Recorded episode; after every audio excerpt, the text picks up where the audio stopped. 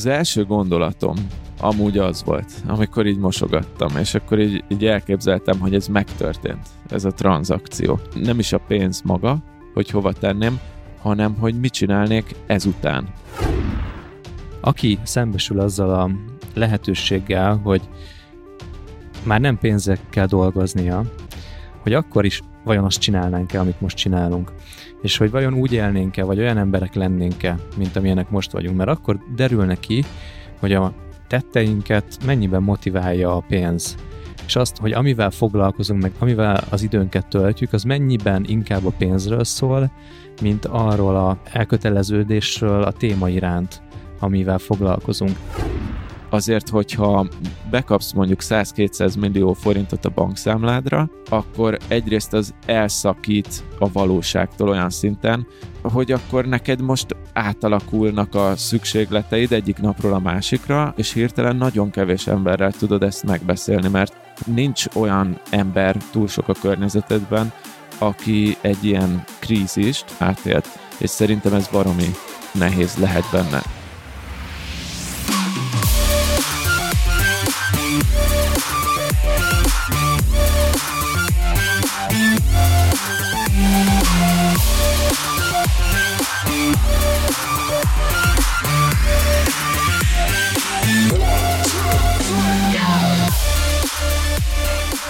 Mielőtt belevágunk az adásba, a Reflect podcasteseknek átengedjük a szót egy 45 másodpercre. Érdekel a technológia világa? Szívesen tudnál meg többet arról, hogy merre tart az ipar vagy éppen az űrkutatás. Hallgass meg a Reflect podcastet, ami kiemelten foglalkozik a kis és középvállalkozások, valamint a startupok számára érdekes technológiai területekkel, újdonságokkal, olyan mindennapi üzletmenetet érintő kérdésekkel, amik aktuálisak, relevánsak és jövőbe mutatók. Olyan emberre van szükségünk, aki ért a robotokhoz, nem fogják elvenni a munkánkat, új munkák fognak megjelenni. Ha netán lesz egy ilyen mesterséges intelligencia, megváltotta-e őt Jézus Jézus Krisztus. Ha 40-50 évre előre megyünk, akkor az nem kérdés, hogy a hajtásláncban a tisztán elektromos hajtáslánc lesz a mérvadó. Refekt Podcast. Minden, amit a jövő technológiáiról tudni érdemes. Köszönjük szépen a szponzorainknak, én pedig, ahogy ígértem, három adással ezelőtt gondolom, minden hallgató emlékszik rá, a sztorimat folytatnám. Ugye ott maradt abba, hogy mondtam, hogy valami olyan esemény történt a Data 36-nál, ami akár vízválasztó is lehet, és A vagy B irányba megy tovább, mindenképpen beszélni fogok erről a podcastben. Hát itt akkor lehúznám a leplet, hogy miről volt szó, és utána elmondom, hogy A vagy B irányba ment tovább. Szóval körülbelül egy-másfél hónappal ezelőtt megkeresett engem egy közvetítő, aki akvizíciókat közvetít, cégfelvásárlásokat, hogy az ő ügyfele az enyémhez hasonló cégeket, blogokat, weboldalakat keres, és hogy szeretnék felvásárolni.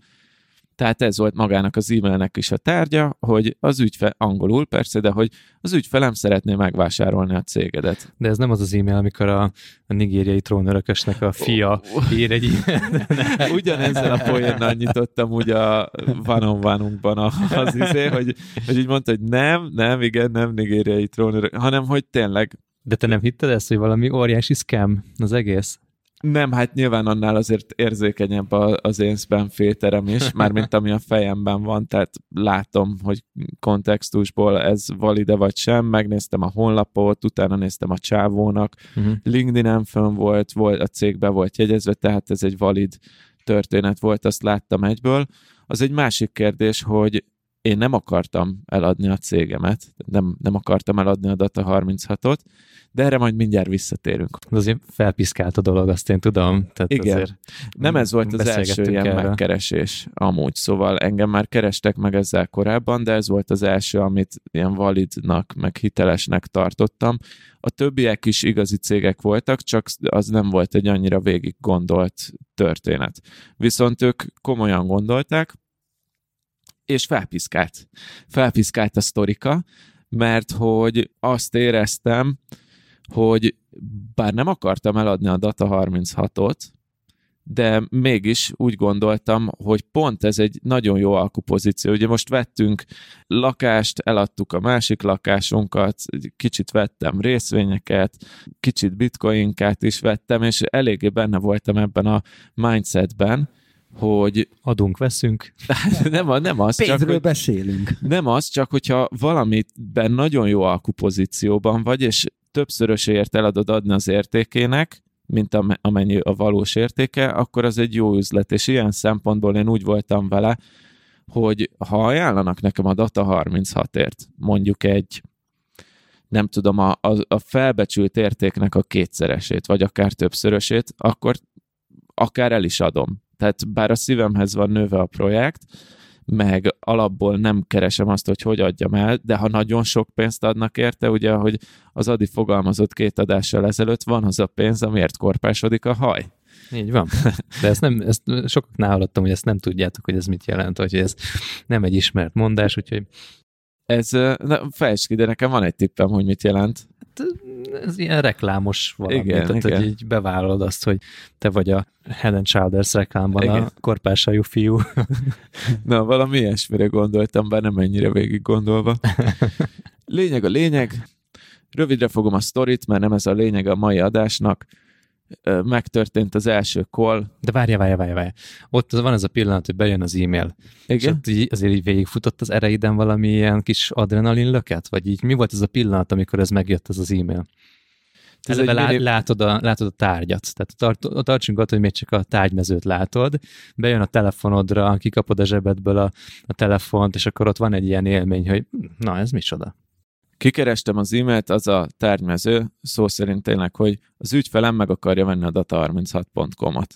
Ezt nem mobilon néztem, mert mobilon nem, én télme, nem e-mailezek, hanem pont mentem haza a munkából, és még így föl volt hajtva a laptop, így pakoltam ezt az irodában, bejött ez az e-mail, így fölugrott, és hát Töltöttél egy üveg viszkit, vagy egy pohár viszkit. nem, nem, ö, érdekesnek találtam, különösebb ilyen adrenalin löket nem volt, mert hogy mondom, már kaptam pár ilyen e-mailt előtte, és tudtam, hogy nem volt belőle semmi, meg semmi komoly. Hozzá vagy szokva akkor, hogy minden héten fel akarnak már egy vásárolni. Igen, ez a, ez a kis stresszek, ugye? Tehát, hogy sokszor meg volt a kis stressz, és akkor Ja. emiatt már nem is Ja. pattant akkor el. Most már átérzed, hogy a középsuliban milyen a legjobb csajnak lenni, mi? De ne, nem, nem, nem, ez, ez, tehát nem, ezek, ez inkább az, amikor akár ki vagy, lemész a buliba, és oda mennek hozzád a részek, dúdok, és akkor így próbálnak felszedni a szardumával. Ilyen e-maileket, amikor kap, tehát ezek komolytalan felvásárlási ajánlatok, ezek az e-mailek,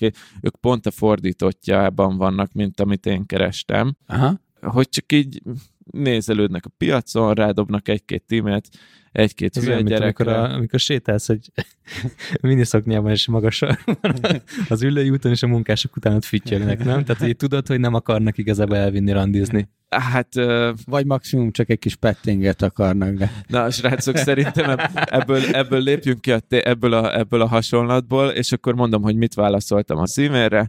Kenet írt nekem, Kenetnek én azt írtam, hogy Hello, Kenet, érdekesen hangzik, bár nem akarom most éppen eladni a Data 36-ot, pontosabban úgy fogalmaztam, hogy I'm not actively looking for selling Data 36, de mindig nyitott vagyok egy beszélgetésre, aztán majd meglátjuk. Mondj többet. Aztán hazamentem, Kenet válaszolt, mondta, hogy akkor hozzunk össze egy meetinget, és meetingeltünk. És mi, milyen, milyen gyors volt itt a levélváltás üteme?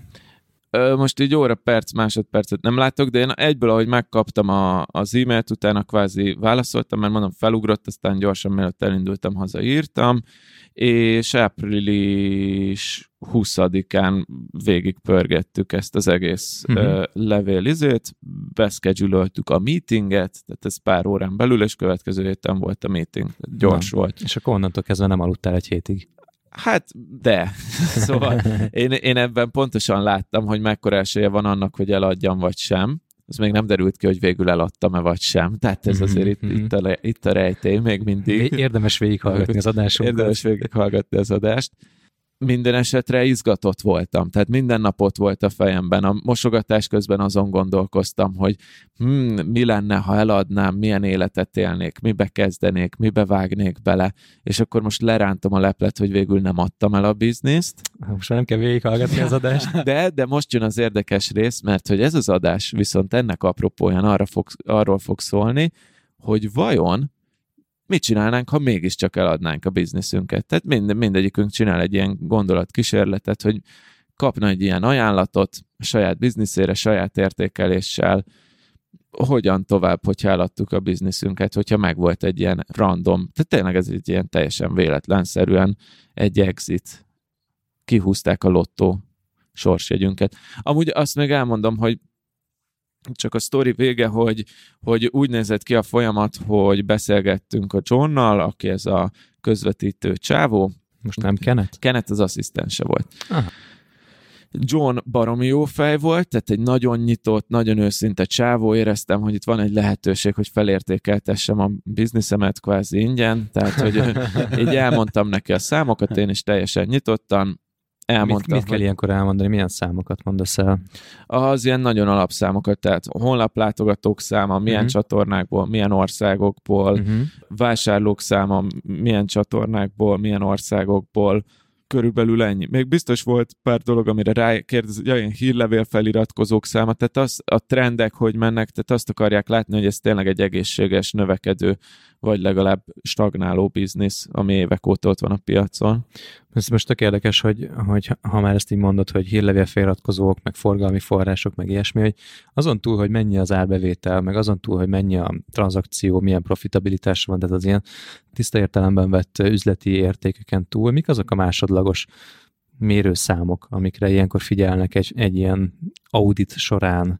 Említettél egy, egy-két ilyen dolgot, ami így a honlappal, meg a közönségépítéssel kapcsolatos, de hogy ezek mekkora súlyjal vannak a, a rendszerben, mennyit számítanak? Ott teljesen a vásárlótól függ. Tehát ez, erről beszéltünk előző adásokban, hogy nyilván egy vásárló abban gondolkozik, hogy alapesetben abban gondolkozik, hogy hogy térül ez meg neki.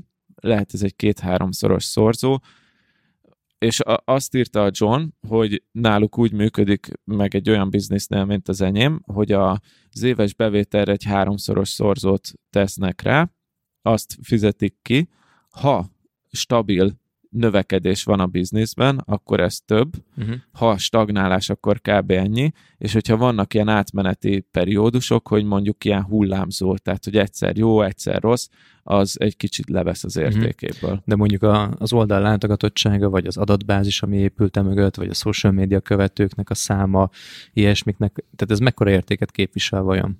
Na igen, és akkor itt jön az, hogy van, aki tisztán ilyen bevételi alapon veszi, és azt nézi, hogy akkor neki ez három év múlva ez a befektetése kiketyeg, és onnantól pluszos a biznisz.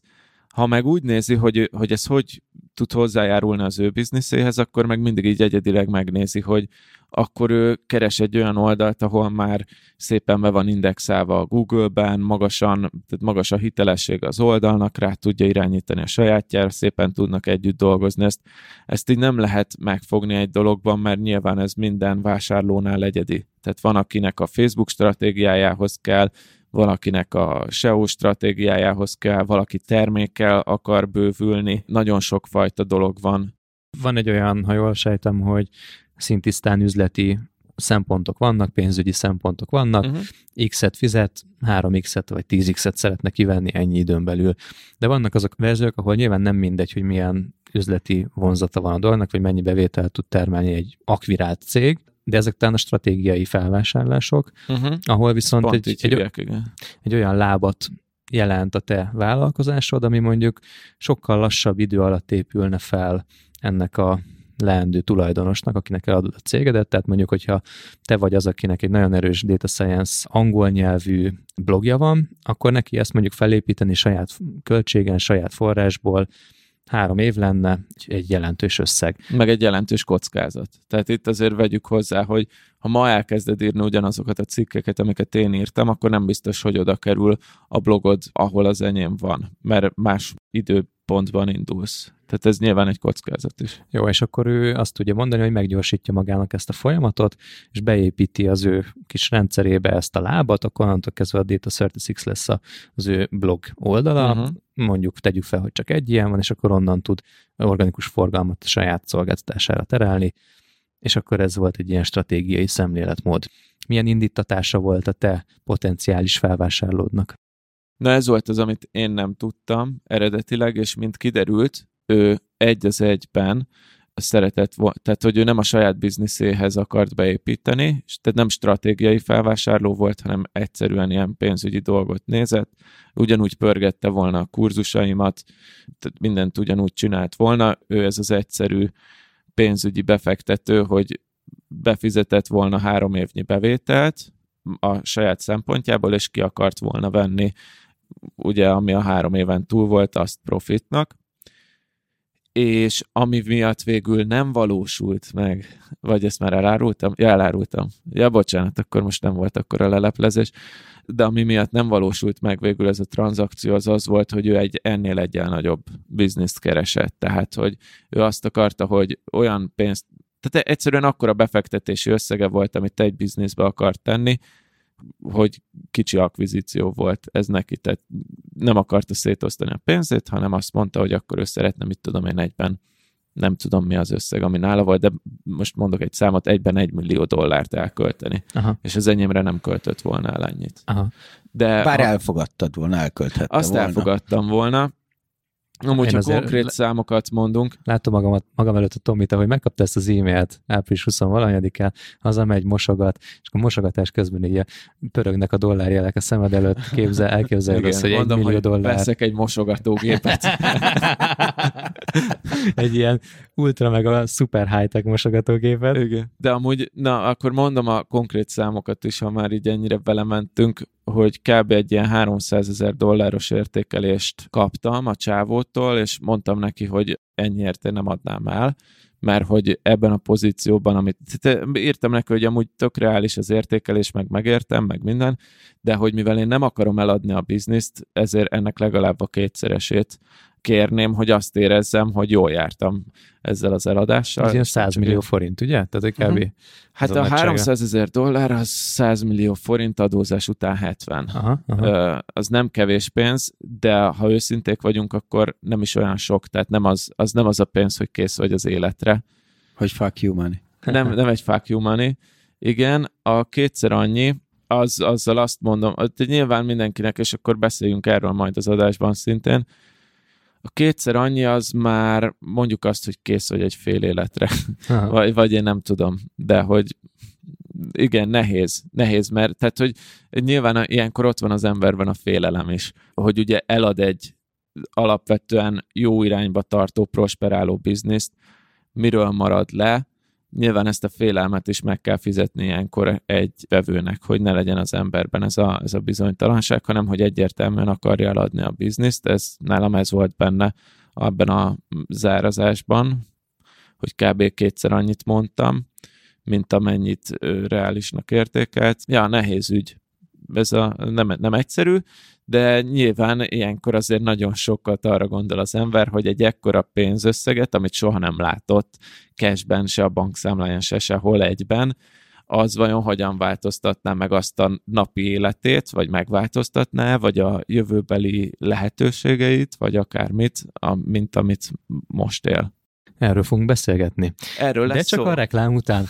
Na, szóval erről fogunk beszélgetni, viszont uh, szerintem itt van egy dolog, amit mindenképpen meg kell ehhez vizsgálni, az az, hogy egyáltalán eladható lett volna-e a Data 36. Mert hogy annyira a te személyedhez van kötve mind a tartalom, mind a, a márka, az összes kurzusban te beszélsz, te vagy a, az arca az egésznek, és a te stílusodra van felépítve ez. Most azt én tudom, hogy az utóbbi időben elkezdtél vendégbloggereket hívni az oldalra, tehát el tudom képzelni, hogy ez valami olyan stratégiának is a része, hogy ne teljesen hozzád kötődjön. A másik meg az, hogy szépen lassan akvirálgatsz majd kisebb más blogokat, akár vagy más termékeket, tehát hogy ilyen értelemben talán van valamilyen fajta függetlenedési folyamat, de hogy egy vevő szempontjából mi történik három év múlva? Tehát három év múlva ki fog tartalmat gyártani, ki lesz a Mester Tomi rendszerben, tehát akkor neki oda be kell illeszteni valakit, aki az arca lesz ennek, és további tartalmat fog építeni, mert hogy ez valószínűleg ott is tudható volt, hogy az illúzió, hogy megveszik három évi árbevételen a vállalkozásodat, és akkor azután az idők végezetéig pötyögteti a, ugyanazt az árbevételt. Nyilván ez amúgy egy gyenge lába volt, a, vagy hát egy gyenge lába eladhatóság szempontjából adott a 36-nak, hogy a kurzusokat azt nagyon nehéz megvenni. Tehát én, én amúgy írtam ennek a John Csávónak is, hogy itt szerintem a realitás az az, hogy ezt egy stratégiai befektető veszi meg, és ez a blog, ez egyféleképpen tud igazán nagy értéket képviselni valakinek. Tehát szerintem a kurzusok azok kvázi ilyen lead magnetnek megmaradhatnak, de amúgy mivel az én személyemre épül, ezért eladni nem lehet nélkülem, meg fenntartani sem. Azt meg lehet csinálni, hogy az eddigi fizetős kurzusaimat áttenni ingyenesbe, és akkor feliratkozásért cserébe, mert ott ugye nincs elvárás, ott mondhatják azt is, hogy hogy fú, meghívtunk egy Star Data Scientist. nem, tehát, hogy igen, hogy itt van a, itt van a Mester Tomi, aki egy Star Data Scientist. szóval, hogy itt van a Mester Tomi, ő elmondja ezt az oktatóanyagot, te megiratkozz fel a hírlevelünkre, az egy korrekt deal, ott nem kell support de hogy szerintem ebből ilyen formán a kurzusaimmal nem lehet monetizálni. Itt ezt a blogot, ezt egyféleképpen lehet megvenni, úgyhogy az meg is érje, az egy stratégiai befektetőnek, akinek megvan a saját terméke, egy drága data science-es termék, mit tudom én, egy... Valami szoftver. Valami szoftver, mm. igen. Mondjuk egy vállalati szoftver, egy, egy, egy Oracle, vagy egy IBM Cloud, vagy mit tudom én, és arra akarja terelni a látogatóit. És mivel nagy cégről van szó, pontosan tudják, hogy azokat a kulcsszavakat, amikre én renkelek, azokat mennyibe kerül megfizetni havonta egy Google Ads-ben, vagy egy akármilyen más hirdetésben. Aha. Ezt amúgy megnéztem, direkt így kimásoltam az összes kulcsszót a Google Search konzolba, betettem Google Ads-be, hogy adjon egy becslést, és ilyen kattintásonként 8-10 dollárra becsülte a, a lát. Igen, nagyon drága a Data Science kulcs szó, vagy hát ez, ezek az ilyen long tail kulcs szavak, amikre én, én renkelek.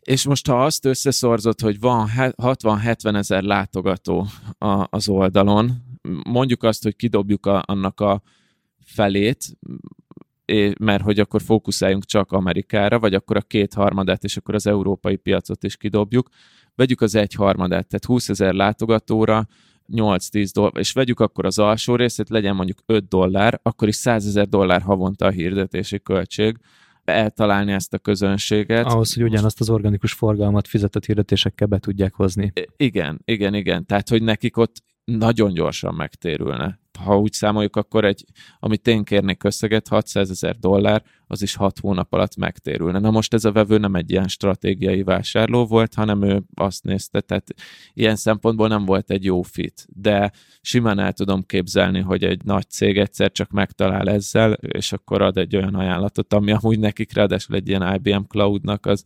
tényleg akár egy egymillió dollár is egy kerekítési hiba hm. a könyvelésükben, de... Látom, az adizmus elért téged is ezzel a kerekítési hiba. De ez az én poénom volt, ezt Igen? az Adi, Adi Adi tőlem, persze. Senkit semmit nem veszek el. Hát ja, Adi egy dörzsölt podcast. Na de, ja, igen. De figyelj, Tomi, én most mondok neked egy tippet, Figyelj, beszélünk 10 meg az dollárért. 10 ezer dollárért adok egy tippet, neked kell, vagy nem? Uh, nem. Akkor menjünk tovább. Figyelj, uh, egy, egy, százalékért. Egy százalékért. Ne, de ne, ne, legyen freemium, mondd el az első felét, és akkor vagy kifizetem, vagy nem. Figyelj, azt csináljuk, hogy most itt a felvétel után felcsapjuk az LG Gram laptopodat, Igen. és írunk Johnnak egy olyan e-mailt, hogy keressen a korábbi vagy leendő ügyfelei között egy olyan céget, aki viszont stratégiai szempontból uh-huh. nyitott lenne erre a felvásárlásra, 600 ezer dollárra az eladási ár, ha be tudja hozni, be tudja hozni, de akkor, hogyha behozza, akkor nyilván kap valamilyen szemmel látható summát be, mondjuk 3-5 százalékot. Figyelj, Adi, a, egyrészt zseniális ötlet, Aha. de John egy 20 éve mikroakvizíciókkal foglalkozik, szerinted ez neki nem jutott eszébe, tehát pontosan tudja, hogy jutalékért dolgozik, meg hogy hogy kell. Hát az a része megvan, de lehet, hogy az, az nincsen meg. Lehet, hogy ő csak az egyik irányból közvetít. Nem, nem, nem, a John, a John konkrétan mondta, hogy maradjunk kapcsolatban, mert, Aha. mert hogy Aha. ha van valami, akkor izé. Én írtam neki, hogy 600 ezer dollár alatt ne nagyon keressen, Aha, és, aha. Akkor, és akkor mondta, hogy akkor dolgozzak még a bizniszer. De erre, de erre tudod, mi a válasz? Pont azt, amit megcsináltál a Google Ads-be. Erre meg az a válasz, hogy nézd, figyelj, egy szakmai befektető inkább kifizeti. De én leleveleztem vele mindent. Tehát eh, amúgy a Johnnal ugye egy hajóba nevezünk, mert neki az az érdeke, hogy Persze, végbe menjen ez a tranzakció, és az is érdeke, hogy minél drágábban. nyilván. Tehát egy ilyen, ilyen közvetítő általában az eladót képviseli, mint egy jó ingatlanos tranzakcióban. A jó, azt ilyen izében mondtam. De Tízében. izében mondtam. Aztán az ingatlanos meg helyettesítse be magának a, a megfelelő igazi szót.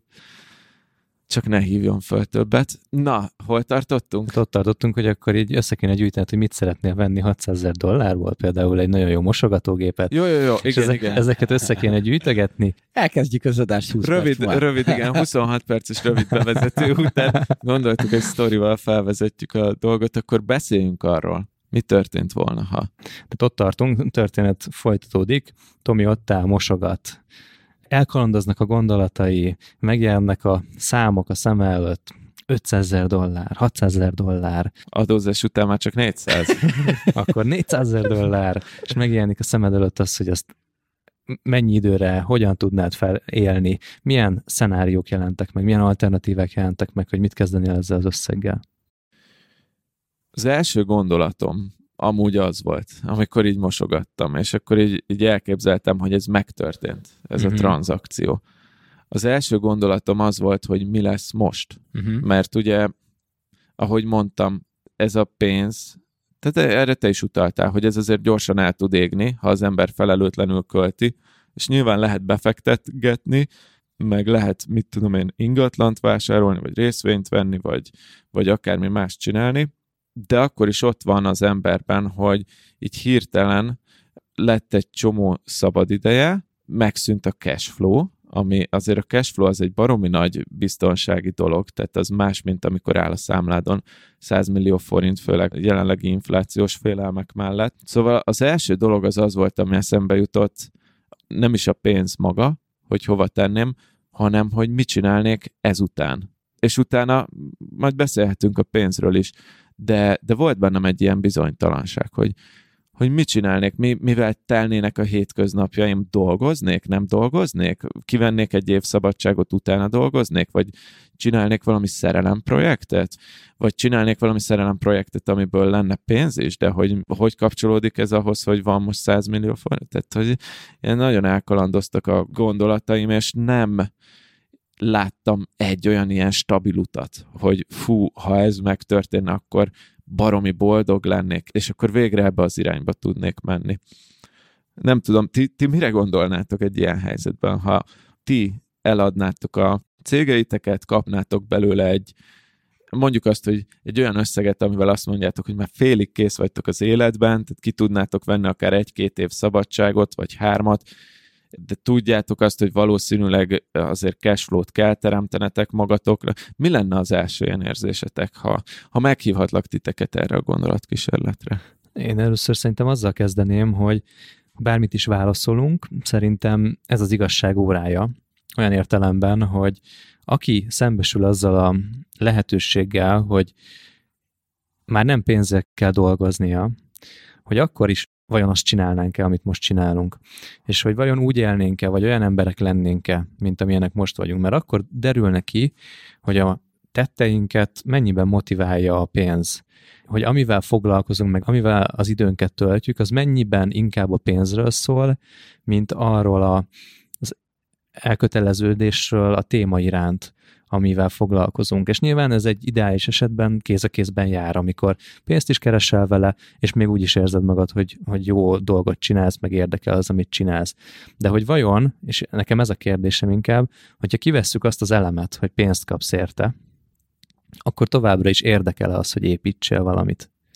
És nézek akkor Attila, mert hogy te egy notórius építkező vagy minden értelemben, és annyira pöröksz, jössz, mész megállás nélkül, állandó háborúban vagy, mindenkivel harcolsz, mindenkivel szinergiát, lehetőségeket keresel, együttműködésekre hajtasz, és ezt az energiát szerinted ki tudnál venni az belőled, rossz értelemben, hogyha már a motivációd nem lenne meg pénzformájában. Hú.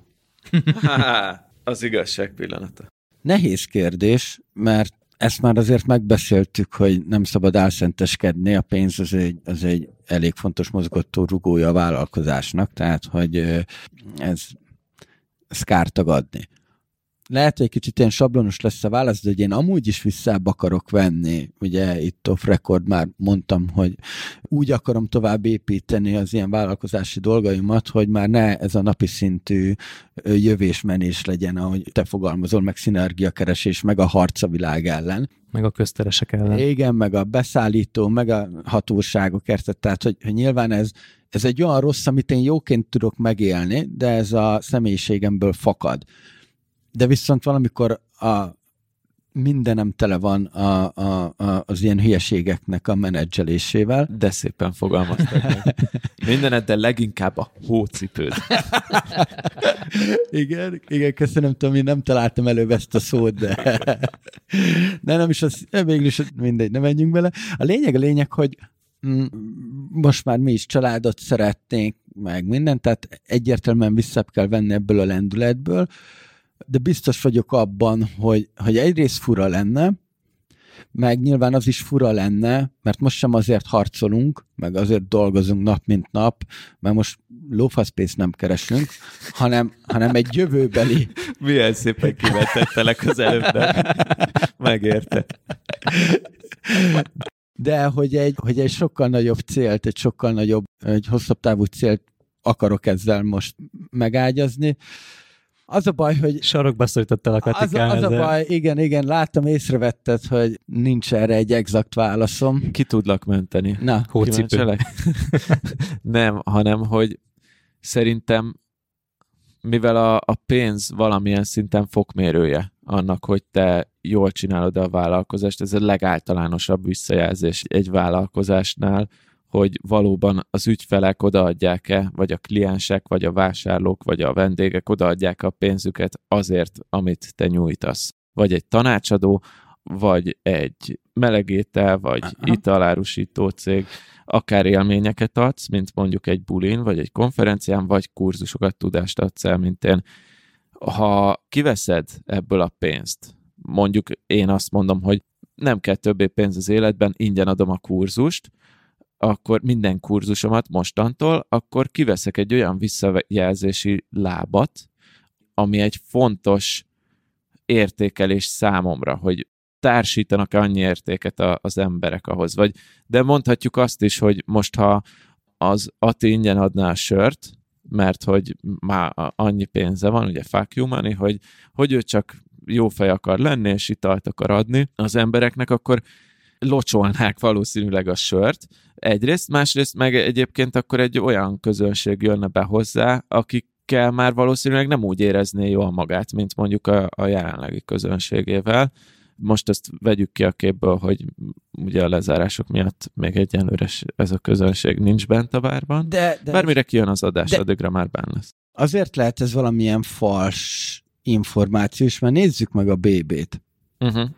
Ha megnézzük a BB-t, tök jó feedbackeket kapunk, látjuk a hallgatottsági adatokat, látjuk azt, hogy már a szponzorok érdeklődését is felkeltette. Sorban állnak. Sorban állnak a Igen, szponzorok. térdig vagyunk. Jó, itt elnézést kérünk tényleg minden szponzornak, akinek nem tudtunk válaszolni az e-mailére. Nagyon sokat kapunk, úgyhogy... És igen, igen. Jó, de, igen. De, de, hogy a, a lényeg, a lényeg, hogy ő, ő szerintem nem minden esetben fokmérő a, a pénz. Tehát, hogy szerintem azért ez nem teljesen állja meg a helyét. Hát csak egyfajta fokmérő, szóval de igen, több, több nem minden a van. fokmérő, de ez egy fokmérő, és szerintem egy fontos fokmérő most, ha már álszentségről vagy nem álszentségről ja. beszélünk. Arra vagyok kíváncsi igazából, és nem tudom a saját válaszomat sem, de hogy vajon azért építkezünk a vállalkozásunkban, azért fejlesztjük a vállalkozásunkat, mert tényleg annyira élvezzük a, az épülését a dolognak, és tényleg annyira jó az a kreatív folyamata, hogy, hogy valamit létrehozunk a semmiből, vagy pedig az a, az egésznek a motivációja, hogy több pénzt lehessen keresni. Hát figyelj, ez már egy sokkal egyszerűbb kérdés. Szerintem is is, vagy így most már közelebb vagyunk egymáshoz. Nyilván, ha nem csinálod élvezetből, én most élvezem azt, amit csinálunk, szívunk a rendezvénytérrel, itt van a coworking és itt van minden, de ha én ezt egyszer eladnám, már újra nem fognék bele egy ilyen nagy projektbe. Most élvezem minden percét, még a harcokat is, de még egyszer már nem csinálnám. És tök mindegy lenne, hogy mennyi pénzt keresek vele. Szerintem téged kifejezetten az életben lelassítana, hogyha nem kéne keresned a pénzt. Nekem én valahogy ilyennek látlak, és, és kicsit, kicsit attól félek, hogy én is ilyesmi lehetek. De én más, máshogy fognám meg, hogy nem véletlenül alakult úgy a, az emberiségnek az evolúciója, hogy a pénz, a, tehát hogy a pénz azért lássuk be, hogy egy fontos része az életünknek, ha, ha nem ez lenne, a, tehát ha ez nem lenne egy fontos része ténylegesen, nem képviselne tényleges értéket, hozzáadott értéket az ember életében, akkor már nem lenne pénz. Tehát e, ezt ne, nem tudjuk kivenni a képletből szerintem, mert ha ki tudnánk venni a képletből, akkor már ki, ki lenne véve a képletből. Igen, csak hogy a, ez egy gyakorlati helyzet, ami, ami meg tud valósulni, hogyha kapsz annyi lóvét, hogy ténylegesen egy életre elegendő pénzed van, uh-huh. akkor ez megvalósulhat, és ebben a pénz uralt a világban is, te onnantól kezdve nem lennél rákényszerítve arra, hogy pénzt keressél. Na mindegy, ez egy filozófiai Igen. kérdés, igazából szerintem nem is ezt akarjuk ebből így kihozni. De ez, ez amúgy szerintem azért fontos filozófiai kérdés. Mert ez, ez dönti biztos, el a következő egy... lépéseket szerintem ilyen esetben. Szerintem az, azért érdekes kérdés ez, mert itt két olyan lelki probléma jön elő, és akkor közelítsük meg innen, hogy két olyan nagy lelki probléma jön elő, amit egy ilyen eladás után fel kell dolgozni. Az egyik az az, hogy valamennyire a bizniszedben, hogyha ha csak nem valamilyen nagyon okos, racionális, nem is az okos a jó szó, hanem realista építkező, vagy nem, nem a dörzsöt, az, az most nem, ha nem, nem vagy ilyen ultra racionális ember, akkor valamilyen szinten az egód benne van a bizniszben, és a biznisz adja az egódnak egy részét, mint vállalkozó. Igen, ha igen. ezt eladod, az egy óriási ütés a lelki résznek. Ez az egyik. A másik, meg ugye pont ez a pénzkérdés, hogy azért, hogyha bekapsz mondjuk 100-200 millió forintot a bankszámládra, akkor egyrészt az elszakít a valóságtól olyan szinten, pont ez a probléma, amit itt boncolgatunk, hogy akkor neked most átalakulnak a szükségleteid egyik napról a másikra, átalakulnak a, a kihívásaid egyik napról a másikra, és hirtelen nagyon kevés emberrel tudod ezt megbeszélni, mert uh-huh. nincs olyan ember sok, túl sok a környezetedben, aki egy ilyen krízist, mert hát ez biztos, hogy valamilyen szinten krízis lenne átélt, és szerintem ez baromi nehéz lehet benne. Tehát mondjuk valószínűleg a, a, az első dolognak annak kéne lennie az eladás után, hogy az ember felkeres egy mentort, aki egy ilyet átélt, lehet már az eladás előtt egyébként, uh-huh. egy mentort, aki ilyet átélt, meg mondjuk egy ilyen, egy olyan szakembert, aki erre van specializálódva. Hmm lélektani specialistát. Majd Gattyán Györgytől megkérdezzük, hogy ő ezt így hogy, hogy kezelte, hogy milyen emberekkel lehet ilyenkor beszélgetni. De ő nem adta el? Nem, csak, nem, csak egyszerűen annyi lóvéja van, hogy így, hogy már, már úgy nehéz.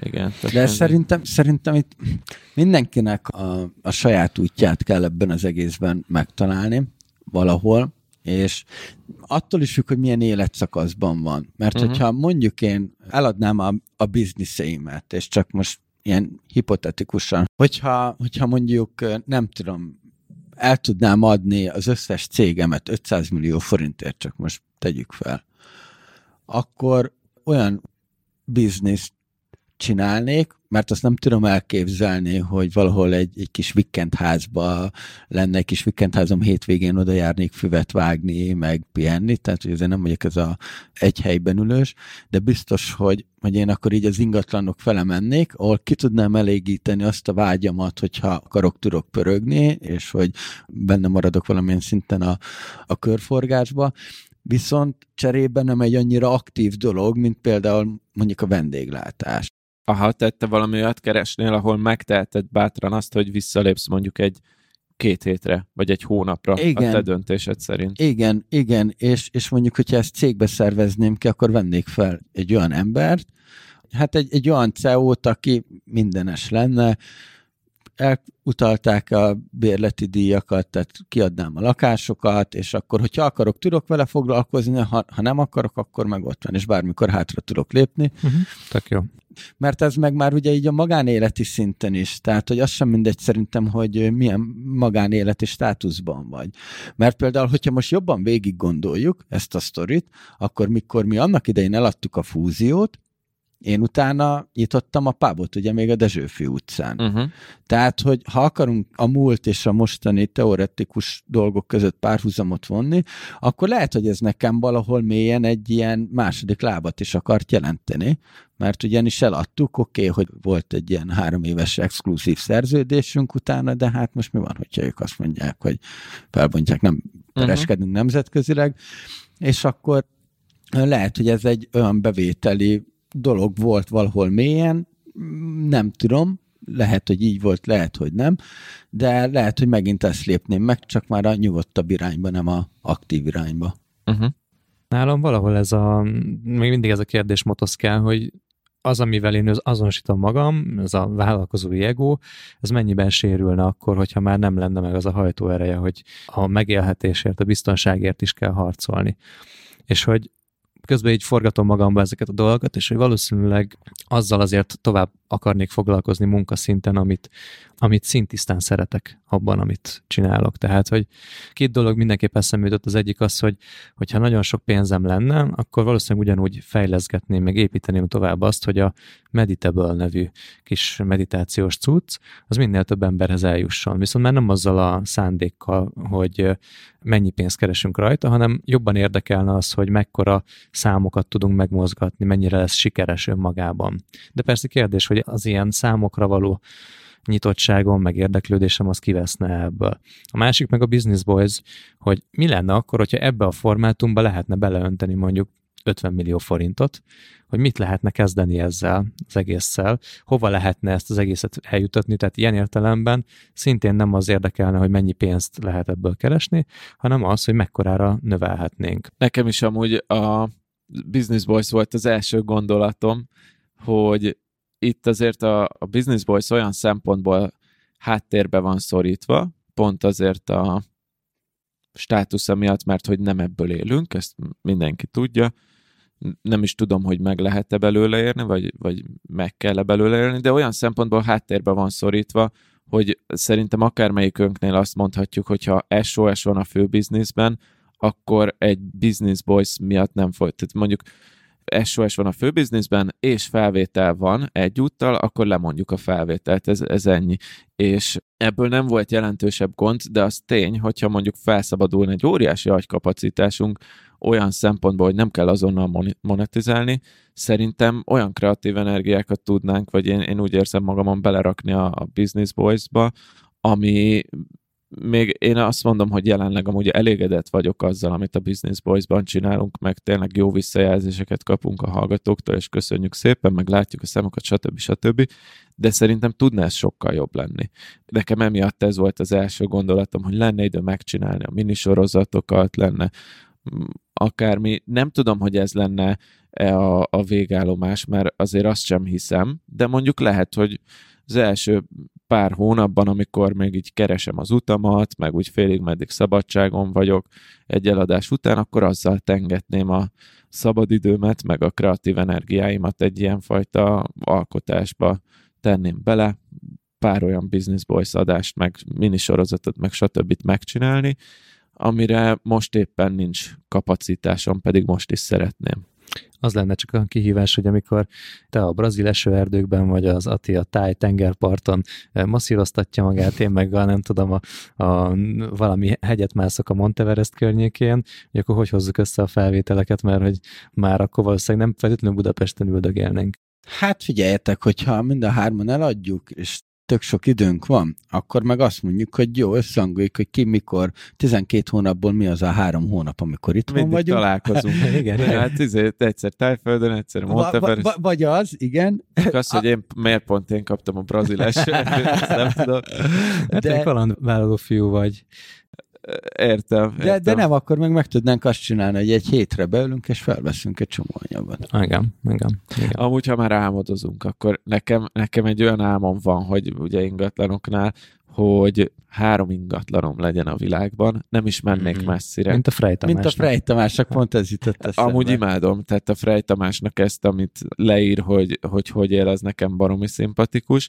Nekem a helyszínek mások lennének, nekem lenne Svédországban egy, Aha. egy archipellágóban, ott az egyik kis szigeten egy ilyen kis uh, favityilló, Aha. az baromi jó, amúgy ott egyszer Airbnb-ztünk a, a Svédországban van ez az óriási szigetvilág, nem meg se lehet számolni, hogy hány sziget van, közlekedik a hajó, és vannak olyan szigetek, amin tényleg csak ilyen négy-öt elhagyott, hát ne, nem elhagyott, mert lehet ott lakni, de négy-öt ilyen Stockholm mellett van, tehát nem, nincs kint a civilizációból, de mégis a ház maga olyan, mint hogyha egy kis vidéki házikó lenne kb. fél órára hajóval Stockholmtól.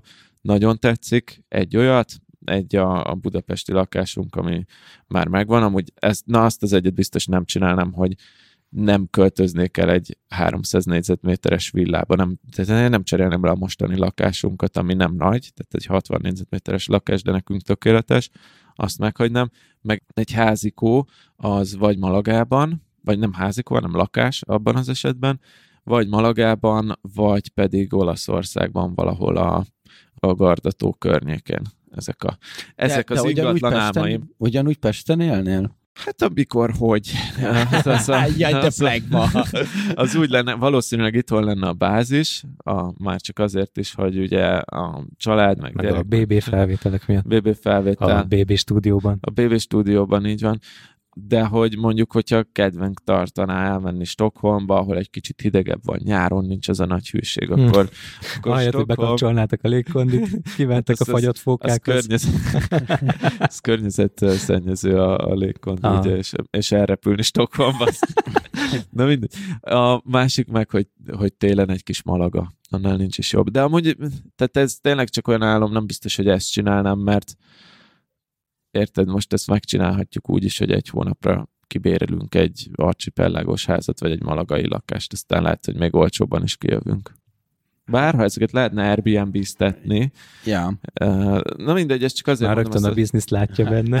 Hát, csak hogy, hogy legyen cash flow belőle. Ez a, Én is valahogy így szerintem az utazóé nem tör neki, és én nem is biztos, hogy erre mennék, hogy itt-ott egy, egy-egy ház, mert talán nem érezném igazán magaménak ezeket, ha az év jelentős részét nem töltöm ott- ott, de inkább az, hogy azt hiszem, hogy ugye, hát azt hiszem talán az egész világot bejárnám egy-két év alatt, vagy néhány év alatt. mondjuk ott el is lehet pattintani egy egész világbejárással ezt a 100 millió forintot, hogyha belegondolunk, hogy mennyibe kerül egy-egy városban egy, egy ilyen, akár egy átlagos szállás is. Tehát Svédországban simán van egy közepes Airbnb félmillió forint. Japánban, te jártál Japánban, Mhm. ugye ott talán még drágább, nem? Elég drága, igen. Tehát Ja. ja. Tokióban egy eh, normális lakás az baromi drága, és nem véletlenül laknak icike-picike lakásokban a japánok, mert kegyetlen árai vannak. Ja, mondjuk le- lehet menni kapszula hotelekben is. Ó, akkor igen, ez az a- baromi nagy élmény tényleg, amikor a hat Louis Vuitton bőröndedet megpróbálod beszorítani a kis kapszula hotelbe. Ja. Um, nekem tök érdekes, hogy így ilyen utaznátok, járkálnátok, rohangálnátok össze-vissza, én nem. Tehát, hogy nekem az úgy, Te egyébként sem vagy egy nagy Nem. utazgatós. Nem, Nem, nem, igen. nem, Nem, nem, Te maradnál Magyarországon, telibe? abszolút, abszolút vidékre leköltöznék, és, Mhm. uh-huh. és ez a, ez a csér. Tehát, hogy valamilyen szinten ez, ez egybe is függ azzal, amit, amit szeretnék elérni, és majd jövőre majd jön az emlékeztető, hogy Ati 35 éves lesz, ugye? És, uh, És indul az építkezés. de hogy nem akarok beleragadni ebbe a, és ezt most ne ilyen pejoratívan értsétek ebbe a budapesti légkörbe, mert itt nem tudsz egyszerűen nem pörögni, mert olyan a légkör. Hogyha utaztok mondjuk, ti is utaztok Zalára, meg a Adi se költözött el véletlen a, a belvárosból, addig se költöztek el véletlen a belvárosból, kimész a Budapest táblán, és lelassul a világ. Tehát, hogy legalábbis én ezt így szoktam érezni, mikor megyünk például Tiszakéskére anyóshoz, és akkor így odaérünk, és egy bácsika biciklizik az utcán, ilyen gyökkettővel, a boltban beszélgetnek az emberek, és, és vigyorognak, tehát, hogy teljesen más a légkör. Itt meg rohansz, mert, mert gyorsan fizeted a telefonnal, kártya van, tök mindegy, csak hogy haladjál, mert Igen. dolgod van. Szerintem tiszakécsként te lennél a kocsmáros, a helyi kocsmáros, nyitnál egy kis kocsmán, és egész nap ott ülnél a teraszon, mindenkit ismernél. Egyébként ez megfordult a fejembe, de, de nem, volna. nem egy egész éveset, hanem a, a Tisza parton csak egy nyári, egy Aha. szezonális büfé. Na, az. Mert az mondjuk úgy ki tudná elégíteni a, azt a még pörgés vágyaimat is mondjuk. Szóval úgy érdekes, hogy te baromi pörgős ember vagy, és így ebbe vágysz, ebbe a nyugalomba. Én nem vagyok annyira pörgős ember, én lassabb vagyok, de én nagyon élvezem Budapestet. Tehát én nem vágynék arra, hogy, hogy leköltözzek. Jó van, de ti így most. születtetek, te- nektek ez a normális, tehát hogy Jó, lehet, lehet ebben, Öm. lehet ebben van valami. ez így van. Ez amúgy, Fogadd el. Ez amúgy én, én pont, amikor még a belvárosban laktam, és tényleg nagyon pörgés volt, én azt mondtam, hogy te ennél nincs jobb. El akarsz menni éjfélkor konditerembe, elmész konditerembe, mert van 0-24-es konditerem. Akarsz enni utána egy giroszt, teszel egy ki giroszt. akar, ki akar éjfélkor elmenni Amúgy egy ez- konditerembe? E, Mindenki ezt a kérdést tette föl, de nekem volt egy időszak, amikor éjfélkor jártam konditerembe. Akkor még nem volt gyereked valószínűleg. Nem, akkor még ö, feleség, sőt barátnőm se volt akkor. Akkor most már megértem, mert csajozni jártál. A konditerem, senki, egyrészt senki nem volt a konditeremben, aki volt, az pedig egy két-három ilyen nálam, kétszer-háromszor akkora Aha. férfi uraság, Aha. akik így dobálták a 150 kilós súlyokat. Akkor inspirációért mentél oda, hogy Hát azért, azért, nem példát, azért példát jártam akkor, mert imádtam azt, hogy tök üres a gym, Aha. de csak az enyém, és, és nem, én ilyen élőbogoly voltam. De na, nagyon elkanyarodtunk. Ez egy ilyen... Pénz, pénz, menjünk vissza Igen, a pénzhez. pénz, jó. Két, két dolog izgat még engem. Az egyik az, hogy a, valószínűleg, ahogy ismerlek titeket, fognátok azt a kis pénzt, és azért megpróbálnátok fialtatni. Uh-huh. Kíváncsi lennék, hogy így ez- ezzel mit kezdenétek. A másik meg az, hogy költenétek-e a pénzből jótékonysági célokra? Nagyon jó kérdés. Kezdem a jótékonysági céllal. Én idén volt egy nagyobb bevételem az egyik kurzus launch után, és akkor a bevétel volt, hogy vagy annyival volt több a, annál, amit vártam, hogy azt mondtam, hogy ennek akkor egy részét ezt jótékonykodjuk el. Most nem akarom ilyen önpromóba fordítani, úgyhogy nem mondom, hogy mekkora összeget, meg hogy hova, meg kinek, meg, meg miért, de az az igazság, hogy nem éreztem annyira ezt a jóték, azon túl, hogy megcsináltam, amúgy meg konkrétan nem is utaltam már csak az egyik összegét a pénznek, azon kívül, hogy megcsináltam, nem éreztem azt a hozzáadott értéket. Persze erre, ezt, ezt elmeséltem egy nálam okosabb embernek, és ő azt mondta, hogy hogy ezt azért nem éreztem, mert hogy a jótékonykodásnál nem utalni kell a pénzt, hanem oda kell menni, és, és látni szó szerint, hogy kinek adod a pénzt, és akkor ért, érzed a, az értékét,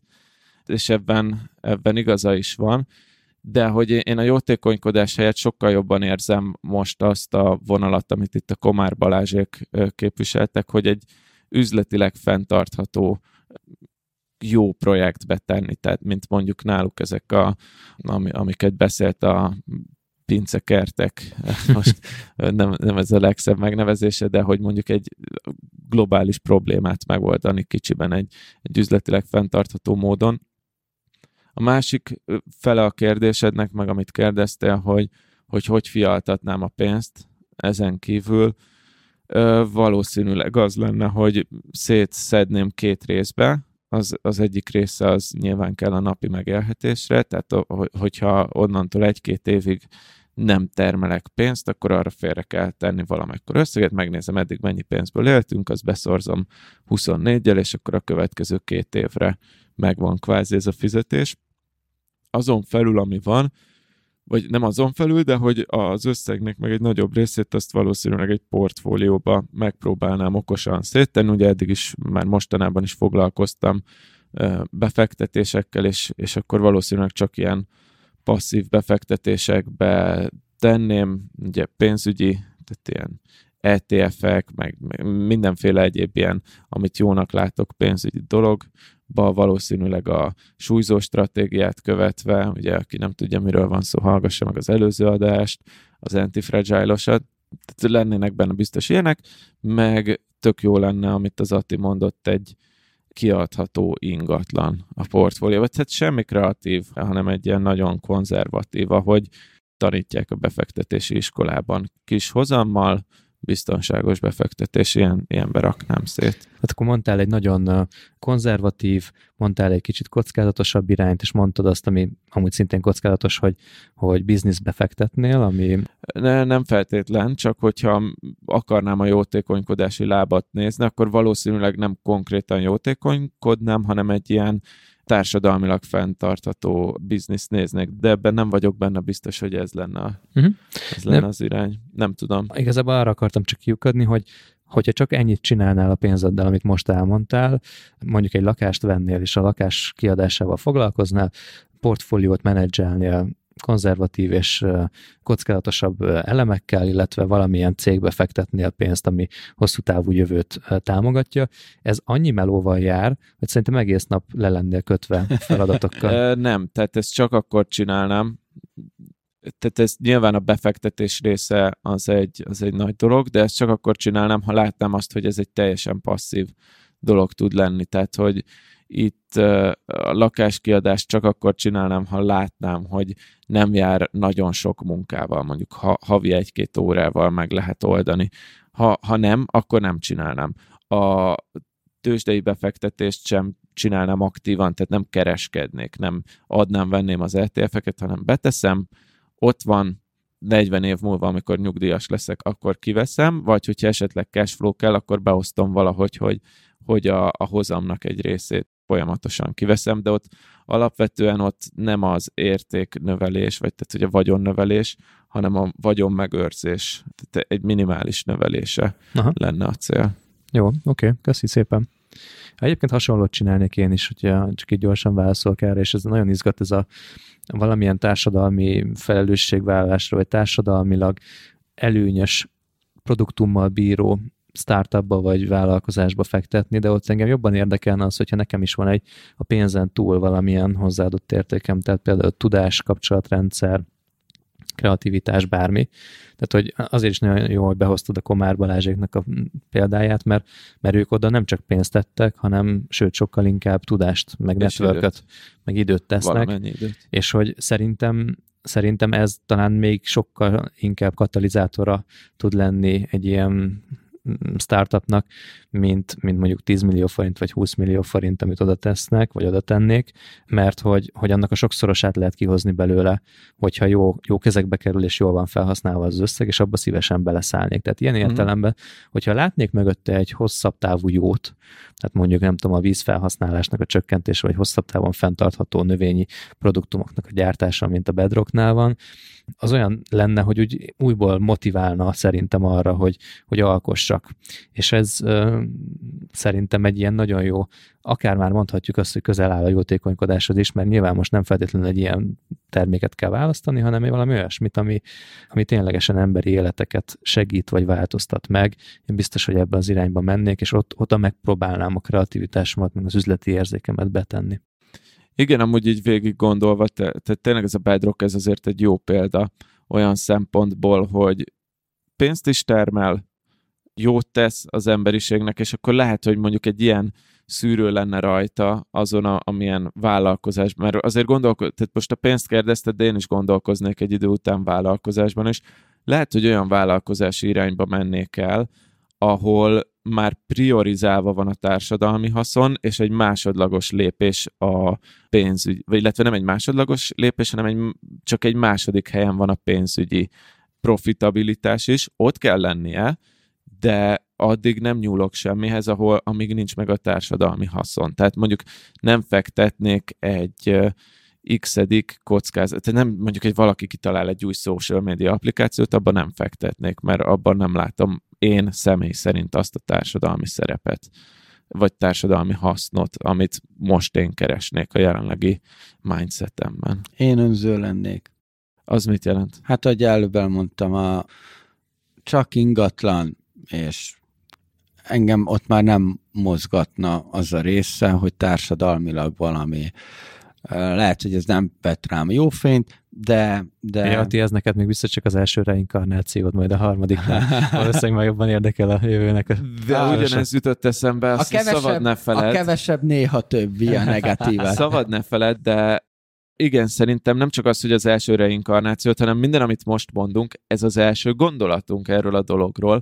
Viszont onnantól, hogy mondjuk benne lennénk, lenne mondjuk egy évnyi ilyen tapasztalásunk, lehet, hogy tök más mondanánk. Lehet, hogy azt mondanád, hogy ez uncsi ez az ingatlan, és egy év múlva azt mondanád, hogy oké, okay, eladom az ingatlan portfólióm felét, és mégiscsak jótékonykodni akar. Tehát nem tudhatod, hogy, ja. hogy milyen ezt megélni. Most ez egy gondolatkísérlet, és szerintem azt reméljük, tök oké, okay, reméljük, hogy, azt hogy mondod, ennek hogy... megcsináljuk majd a második részét, ja, hogy ja. valamelyikünk megcsinálta, I- igen, igen. És akkor ténylegesen benne van, és tud róla beszélni. És remélem Ken Baba majd akkor ír hamarosan. hogy.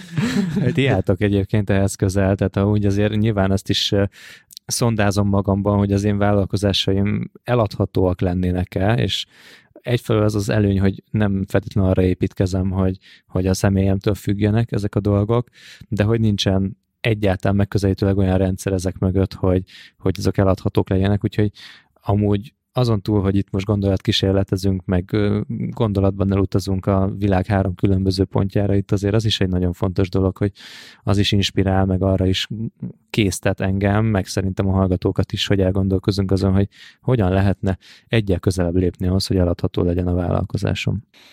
És ezzel sokat foglalkozom amúgy fejben, mm. tehát nap mint nap jár ezen az eszem. Az az érdekes, hogy én pont nem. Most, hogy ez megtörtént, itt pontosan látom azt, hogy hogy melyik az a része, ami eladható a biznisznek, melyik az, ami nem, és nem akarok irányt váltani csak azért, hogy eladható legyen. Azt látom, hogy nekem, ha jön egy stratégiai befektető egy része a biznisznek, biztosan eladható, a, a másik része nem. E, ezzel én oké okay vagyok most jelenlegi helyzetben.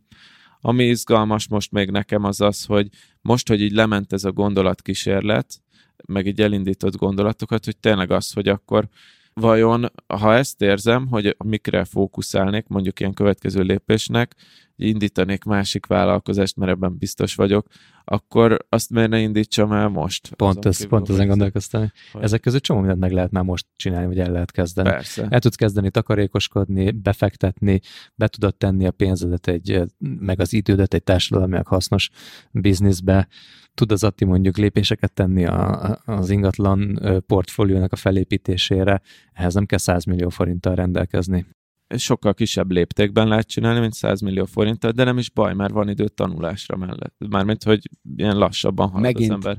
Megint ugyanaz a konklúziója az egésznek, Jó, mint, mint, mint, mint a, a, a kapunk tíz, tízemmet.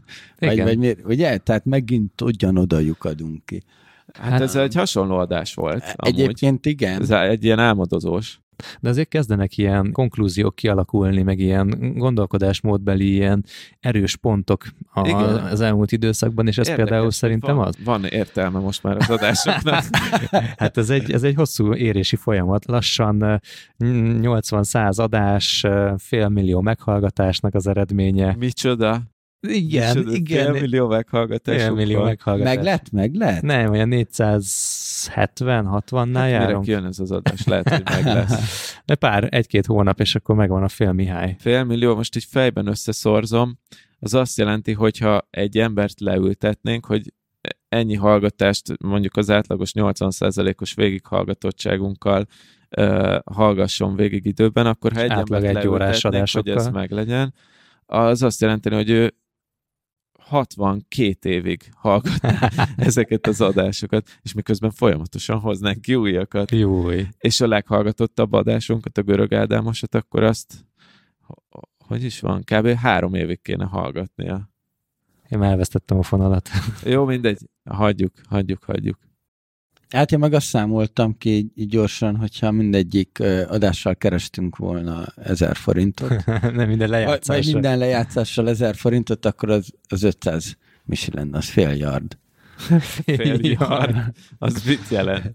Hát ezt a bankosok szokták azt hiszem így mondani, értem. hogy, hogy nem mondják, hogy milliárd, hanem yardot mondanak. Ja, igen, mert egy milliárd forint az nem nagy pénz. Meg mert hosszú, hosszú kimondani, hogy egy milliárd, inkább egy yard. yard. Jaj, Na. kerekítsük le ezt a Ah. remek adást. Meg volt a, ta- meg volt a tanulság? Meg volt a Meg volt tanulság. a tanúság. Hát tanulság nélkül nem megyünk haza. Nem, nem. Jó, Szerintem az a tanulság amúgy, hogy ezt a gondolatkísérletet nem csak fejben lehet játszani, hanem, hanem le lehet tenni az asztalra ezeket a lépéseket sokkal kisebb léptékek mentén, de hogy ezen kell is, és érdemes is vállalkozóként gondolkozni, hogy azon is, hogy mit kezdenél 10 millió forinttal, hogyha ingyen és szabadon el tudnád költeni, hogy mit kezdenél akár 100-200 millió forinttal, hogyha nem lenne vállalkozásod. Meg szerintem az is egy nagyon fontos kérdés volt ebben, hogy az mennyire kötődik az identitásunk és a, az energizáltságunk, a motivációnk at- attól, vagy ahhoz, hogy, hogy mivel foglalkozunk, illetve hogyha a pénz nem lenne kérdés, akkor másképp csinálnánk-e nagyon a dolgokat, és szerintem hogyha egy kicsit így távolabbra akarunk nézni, akkor érdemes behozni olyan dolgokat az életünkbe, amiket akkor csinálnánk, hogyha a pénz nem lenne már kérdés. Na hát izgalmas, érdekes, álmodozós kis adás lett ez, én nagyon élveztem a beszélgetést. Úgyhogy nincs más hátra, mint előre köszönjünk el egymástól, kedves Business Boys hallgatók, Adi és Atit is. Követhettek minket a szokásos social media csatornáinkon, Facebookon, Instagramon és a zárt Facebook csoportunkban, illetve kérlek hallgassatok minket továbbra is az összes podcast lejátszó alkalmazáson, mindegyiken egyesével. Igen, és akkor könnyebben összejön a fél millió. és ö, értékeljetek iTunes-on, illetve ne feledjétek, hogy a Voice-on is lehet minket hallgatni, amivel támogathattok minket. Sőt, mi több, van egy Voice-os kuponkódunk, amit a businessboys.hu per Voice, azaz V-O-I-Z aloldalon érhettek el, és ezzel a kuponkóddal az első Voice-os hónapotokból 90%-os kedvezményt kaphattok. A Voice ugyebár egy hangos könyves alkalmazás, és mi imádjuk.